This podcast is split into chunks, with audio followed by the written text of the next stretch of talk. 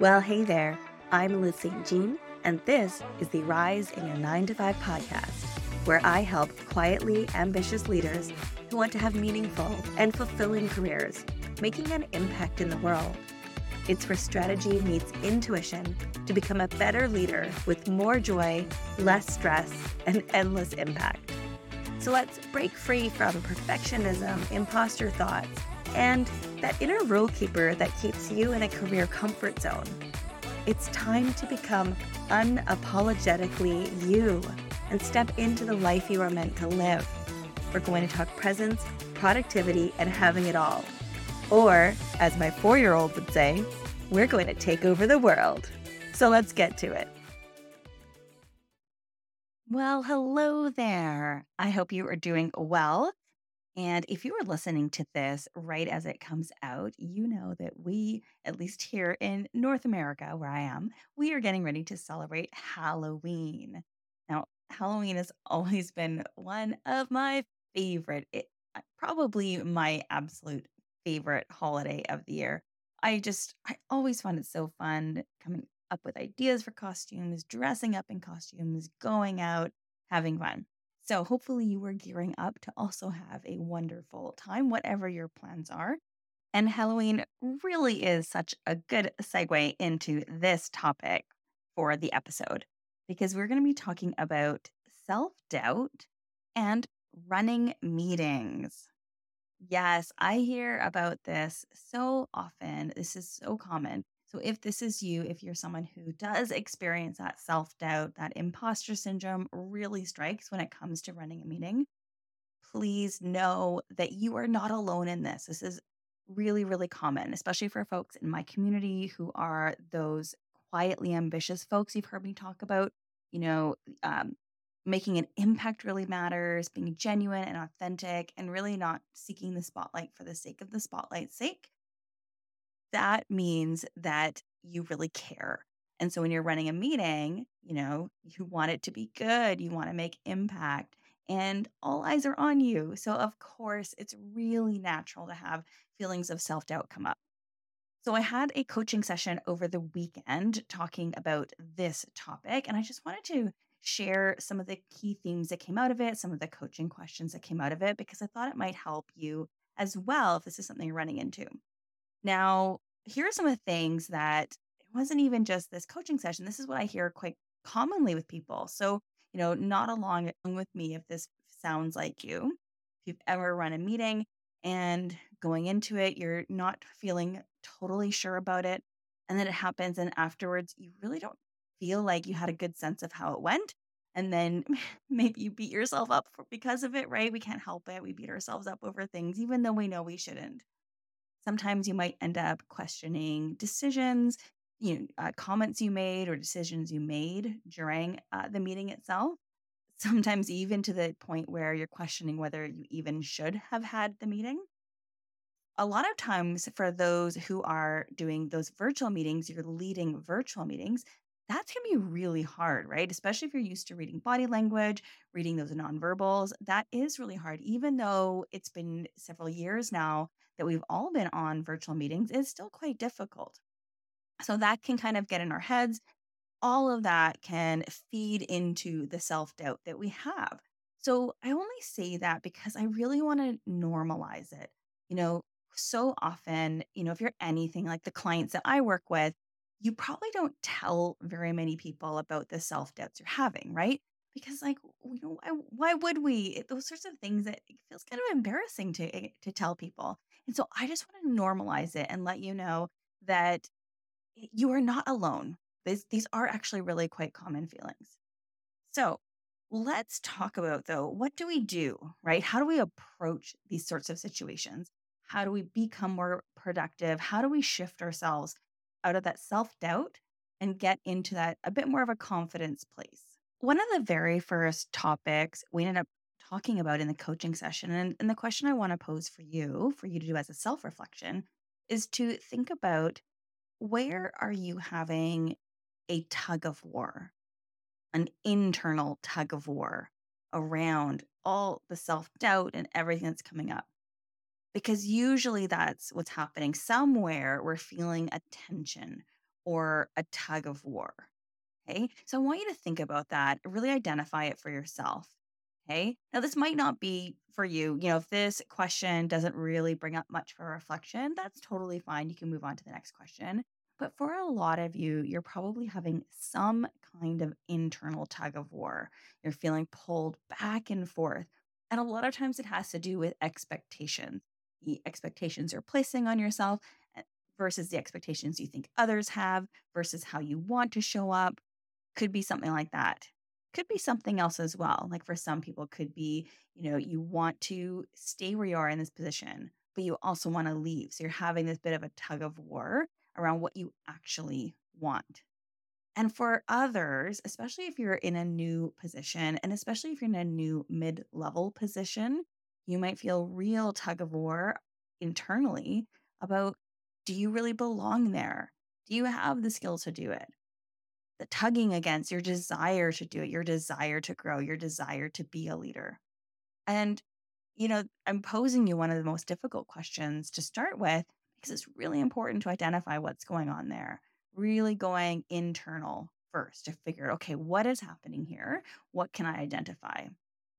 So that's something I really want you to reflect on. For those of you who are journalers, this is a great question to journal on.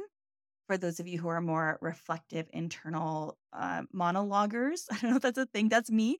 You may want to go for a walk, if you have a forest that you can go walk in, that can be absolutely wonderful. So calming for us, for our nervous system. Even if it's not in the forest, maybe going for a walk or doing some other kind of exercise or meditation on it can be very, very helpful. So have a think about that. Where are you having an internal tug of war? So that is going very deep internally, right? The second question, slightly different, going a bit more external, also a difficult question though, is that I want you to ask yourself really genuinely, curiously, as best as you can, kind of neutrally, is thinking about, how true is it that you don't have good communication skills in the meetings? I want you to ask yourself that question. Really think, do you even have any proof that it's not going well? And this is an important question to ask. And it's really important to ask yourself this question neutrally, as I was saying before, because, if it is true, if you have evidence, if you're being given feedback that your communication needs improvement, you can either work on that as a communication skill, you can question it. Perhaps it's not necessarily the best feedback. So there's often, for various societal reasons, people are given feedback about their communication when it actually has to do with societal messaging and societal expectations. So that's kind of a separate conversation. The reason I want you to ask yourself this question is because what I find for almost all of my clients, this is almost always the case, is that yes, we can all work on improving our communication skills, right? We don't need to stop improving ourselves. But most of the time, we think it's going badly, but we don't actually have proof of that.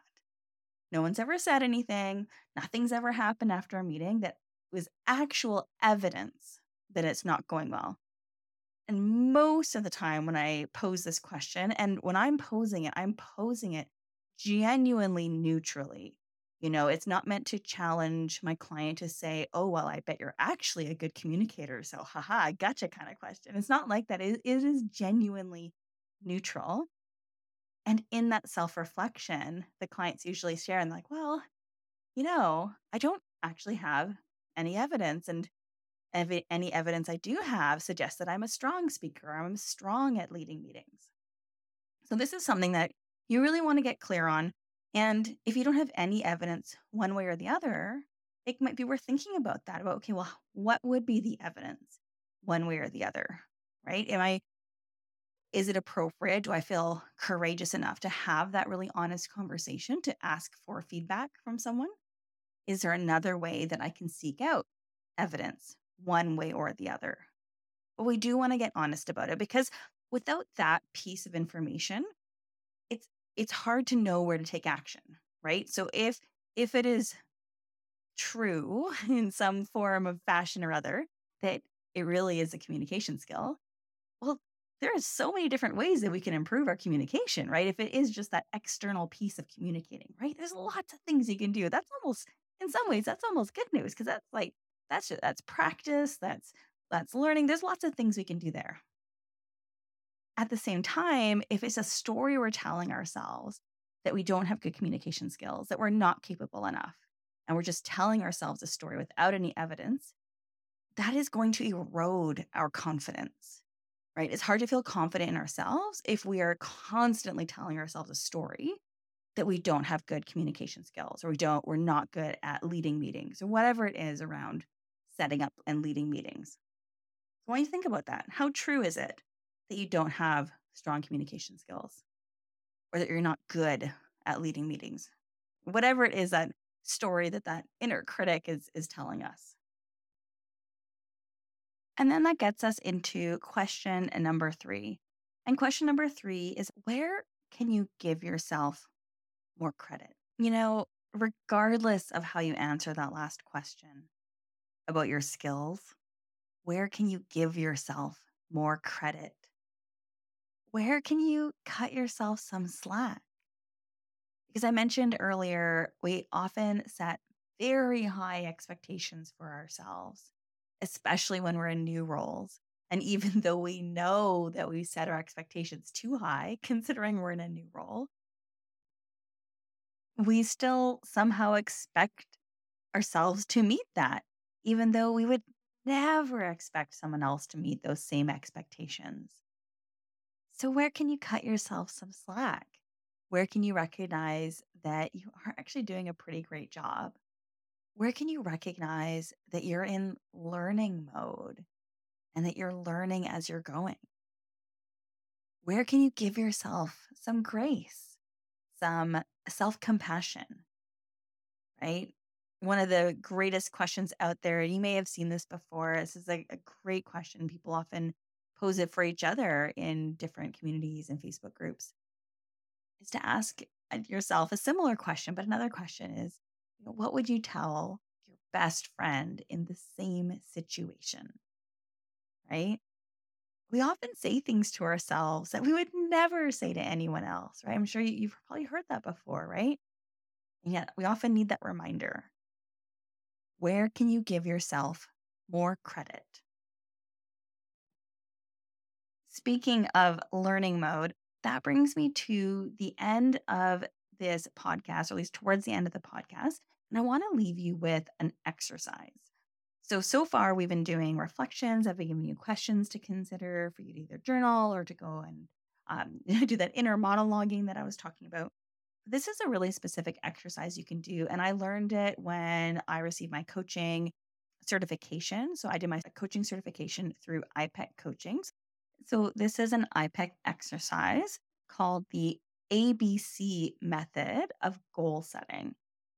It's most beneficial when you're setting goals ahead of time. So we're talking about running meetings and, setting up meetings. So when you're preparing for a meeting, and especially when you're the one setting it up, this is especially valuable. In part, we'll talk about this in a second, but in part because it gets your brain thinking more proactively and getting you being a little bit more proactive than just reactive.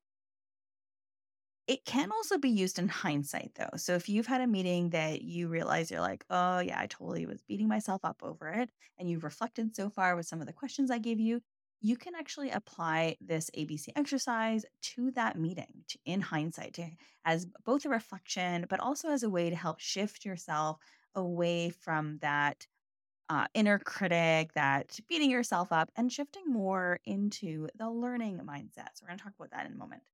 Okay, so ABC method of goal setting. And of course, you can apply this to any kind of goal setting. We're just thinking about it here through the lens of running meetings and getting away from self-doubt. Okay, so when you're setting the goal, you generally have an A goal. So A is your primary goal, what you are actually trying to accomplish if everything goes according to your plans. So the reason this is helpful in advance as well is it's going to get you thinking proactively about meetings. And hopefully, and you may already be doing this already, but sometimes we end up just planning meetings and going to them, that we don't really sit down and actually think, okay, what is the objective of this meeting? What do I want out of this meeting? What do we as a group want out of this meeting? So an A goal is what you want to get out of the meeting, right? Everything goes according to plan. So let's say you're setting up a meeting where you're trying to get a decision out of a group of decision makers, right? That often happens for mid-level leaders. You're the one essentially calling a meeting for others to make a decision. That can happen. So the A goal is going to be you get the decision. You may even know what decision you want, but sometimes we don't. Sometimes it's more that you just simply need a decision so that you can keep going. But let's say you actually want a specific decision. You're pushing for a decision that you want to do a certain thing. You're calling this meeting. Your A goal is that you get that decision. But the reality is, we all know the reality is that doesn't always happen, right? Things are out of your control, right? Maybe there's one stakeholder who doesn't show up. Their kid was sick, and so they weren't able to show up to the meeting, right? Maybe you didn't have a great night's sleep yourself. Maybe your kid was sick and kept you up all night, right? Sorry to blame it all on the kids, but we know that kids can have a bit of an impact on the workplace, right? Whatever it is, we know that not everything goes according to plan, and that does happen. So the B goal is, what's your backup goal to the A goal? Even if the A goal can't happen, what's your backup goal? So you're thinking about setting up a meeting, running the meeting. Maybe your backup goal is that you stick to the agenda and you're able to raise the decision point for discussion. And maybe you don't get the decision, but at least it's being discussed, right? Sometimes even just that is enough. Because sometimes we all know meetings can go kind of run amok. So if you're able to really harness that meeting, show up powerfully, and get the decision makers to a point where they're discussing, even if they can't get to the decision in that place, maybe the backup goal is at least identifying when the decision will be made, or what more information is required, or identifying, okay, where are the sticking points for this decision? Whatever it is, have a backup goal to your A goal. And that's B. But here's the beautiful thing, is the C goal. You also always want to have a C goal. Your C goal is, no matter what happens, it can just go sideways. The entire meeting could go sideways. Maybe even the meeting is canceled, whatever. It doesn't matter. Your C goal is, what can you learn from the situation? What can you learn from it? And especially approaching it from a more positive place, or a more productive, a higher energy place. So rather than feeling a bit more like Eeyore, we don't want to feel like Eeyore, womp, right? That we, I guess I learned not to do that again. We don't want that kind of feeling to it, right? I'm thinking, okay, what can I learn from this? What can I apply going forward, right? Let's say it got canceled. Well, what can I learn about why it got canceled? Maybe that's not the right timing, or, I didn't think to check so-and-so's calendar ahead of time, make sure that they were available. Maybe it went sideways during the meeting. What can you learn about that? Either possibly about others, but especially powerful is learn about myself. What can I learn? What can I use from this to grow? And what's so beautiful about this is it really helps shift away from just focusing on performance to instead be able to focus on learning, on growth, right? I think by this point, most people have heard about that concept of growth mindset, right? And yet, even if we believe it in part of us, there still is another part of us that also constantly expects performance and constantly perfects high levels of performance. And it's like, if we can't achieve that all the time, then it's like somehow it's not enough. But if you take the learning mindset to it and really lean into that, really live that learning mindset, that is going to lead to that growth. That's going to achieve more. You're going to be able to achieve more when you're able to take on that learning mindset, that growth mindset, right? Instead of just having a performance mindset. So with that, let's do a quick recap. So we're talking about shifting out of self-doubt, especially around running meetings, and using some self-reflection to get there. So the questions I gave you, number one, Where might you be having an internal tug of war? Number two, how true is it that you don't have strong communication skills or that you're not strong at running these meetings?